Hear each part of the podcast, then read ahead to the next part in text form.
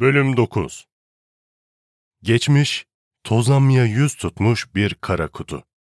Gelecek, sıradan bir kurgu. Şimdinin üstü parçalı bulutlu. Zamanın döngüsünde sıkışıp kaldı insanoğlu. Yol boyunca yüzümdeki gülümseme geçmedi. Sanki yüzüme yapışmış ve kimse sökemezdi. Peki ya Azer?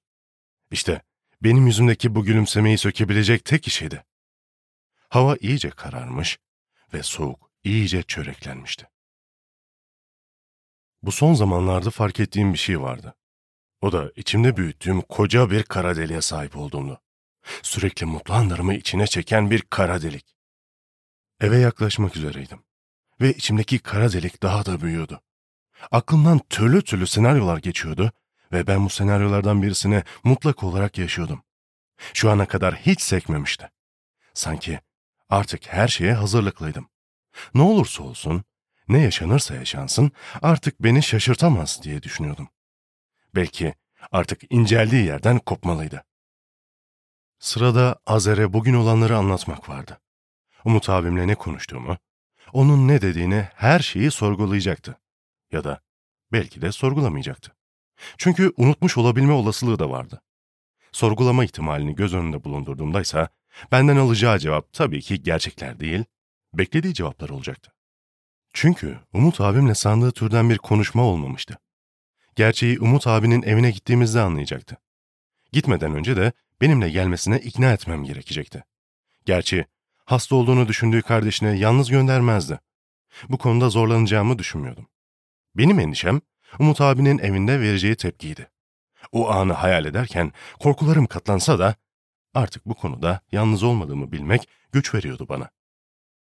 Bu düşüncelerle sokağa girdiğimde arabamı her zamanki yere park edemedim. Zaten bu sokakta birkaç saat geç kaldığımda mutlaka bunu yaşardım. Dakikalarca park yeri aramak zorunda kalırdım. Hayatımda şaşmayan diğer şey de buydu işte. Ben de mecburen geçen gece abimle sırılsıklam olduğumuz sokağa park ettim. Duvarın önünden geçerken kızgınlıkla irkilme arasında bir duygudaydım. O duvarı yıkmak geçmişti içimden. Gece yarısına dakikalar kalmıştı. Yine incin top oynuyordu. O geceyi istemsiz tekrar tekrar yaşadım. O duvar orada durduğu sürece ve ben bu sokaktan geçtiğim müddetçe unutmam olası değildi. Nihayet evin sokağına girdiğimde biraz olsun o duygudan kurtulmuştum. Bu sefer de başka türlü bir korkunun içine girmiştim. Adımlarım sanki geri geri gidiyordu. Ancak ne yaparsam yapayım boşa bir çabaydı.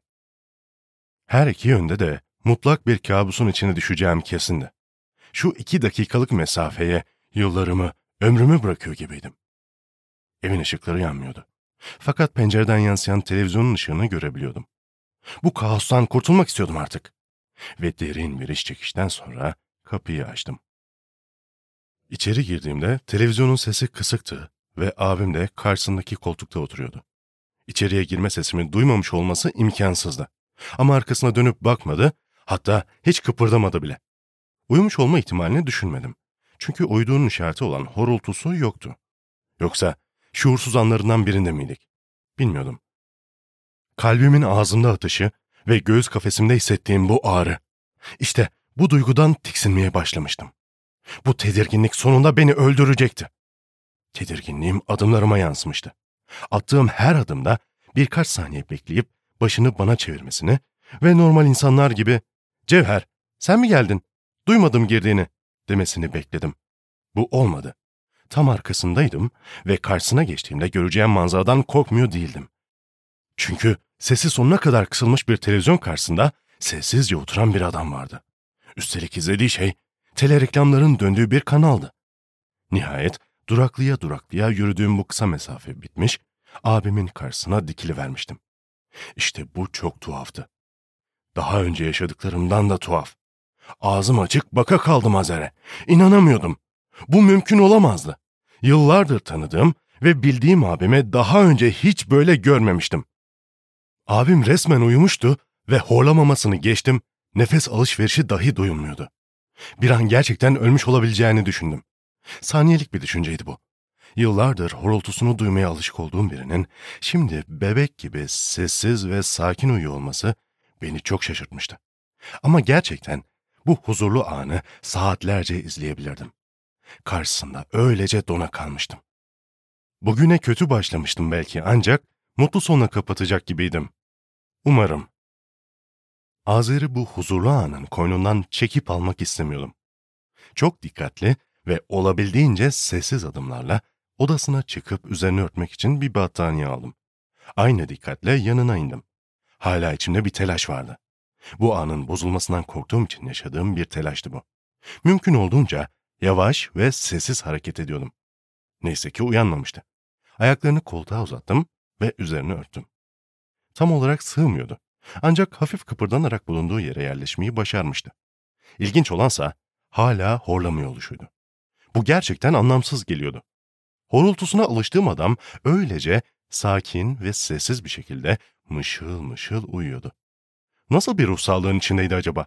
Yüzündeki huzur dudak kenarlarına da erişmişti. Hafif gülümser gibi öylece uyuyordu işte. Garip duygular içindeydim. Rahattım ama aslına bakıldığında değildim. Huzurlu gibiydim ama aslında tedirgindim. Sakin gibi duruyordum ancak korkunun dibindeydim. Onu aşağıda bırakıp yukarıda uyuma ihtimalim beni endişelendiriyordu. Yüzüne baktığımda gayet normal, sağlıklı ve huzurlu bir adam görüyordum. Öyle güzel uyuyordu ki içimden bir ses, rahat ol Cevher, bu gece uyanmayacak diyordu. Gerçekten de adeta hipnoz edilmişti. 10, belki de 20 saniye kadar başında durdum ve bekledim. Bugünün özetini bakışlarımla abime aktarıyor gibiydim. Bakırköy'e, Umut abinin yanına gitmemden, sonrasında başak tarlalarında dolaşıp Çiğdem'in deniz gözlerine boğulduğum anlara, eve gelirken yaşadığım korku ve telaşıma kadar her şeyi an be an Azer'e özet geçiyordum. Azer de dudak kenarlarına bulaşmış gülümsemeyle mışıl mışıl uyuyor ve horlamıyordu. Bu durumu iyi miydi, kötü müydü bilemiyordum. Ben sadece bu anın tadını çıkarmak istiyordum. Sessizce, ruhumun derinliklerinden fısıldarcasına, İyi geceler abim. Hem senin için hem de benim için iyi bir gece diliyorum. Uyu ve dinlen. Buna ihtiyacın var. Buna ihtiyacımız var. Dedim ve olabildiğince sessiz adımlarla kapıya gidip kilitledim. Tabii anahtarı da almıştım. Bu masum uykunun ardından ne gizliydi emin değildim. Parmaklarımın ucunda odama çıktım. Kapısını açık bıraktım. Kendimce alabileceğim tüm önlemleri alıyordum işte. Yatağıma oturup saate baktım. Zaman içindeki kovalamaca bir süreliğine durmuştu. Akrep ve yelkovan buluşmuş, bir bütün halinde 12'yi gösteriyordu. Aslında akrep ve yelkovan bile bir günde tam olarak 22 kez bir bütün haline gelebiliyordu.